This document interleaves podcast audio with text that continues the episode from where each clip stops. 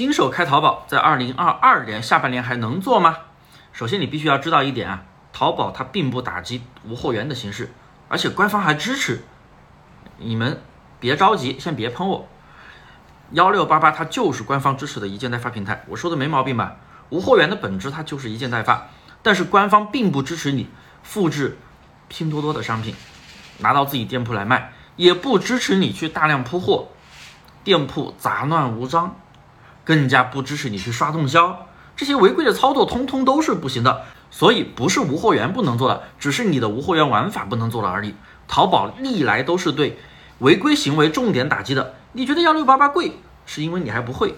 我们做淘宝是要想着如何去卖出一个相对较高的价格，如何去拿到一个相对较高的人群，而不是永远想着去找最便宜的货去卖。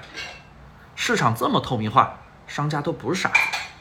目前淘宝后台把精选货源频道又做了更新，完善了更多的类目，官方都写了支持中小卖家和新店提供复制商品一件代发的服务，所以官方它历来都是支持你做代发的，但并不支持你各种违规的操作，在规则之下你才可以走得更长远，不是吗？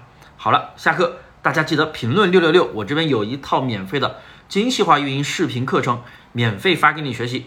多学学精细化运营吧，别再去做一些违规的操作了。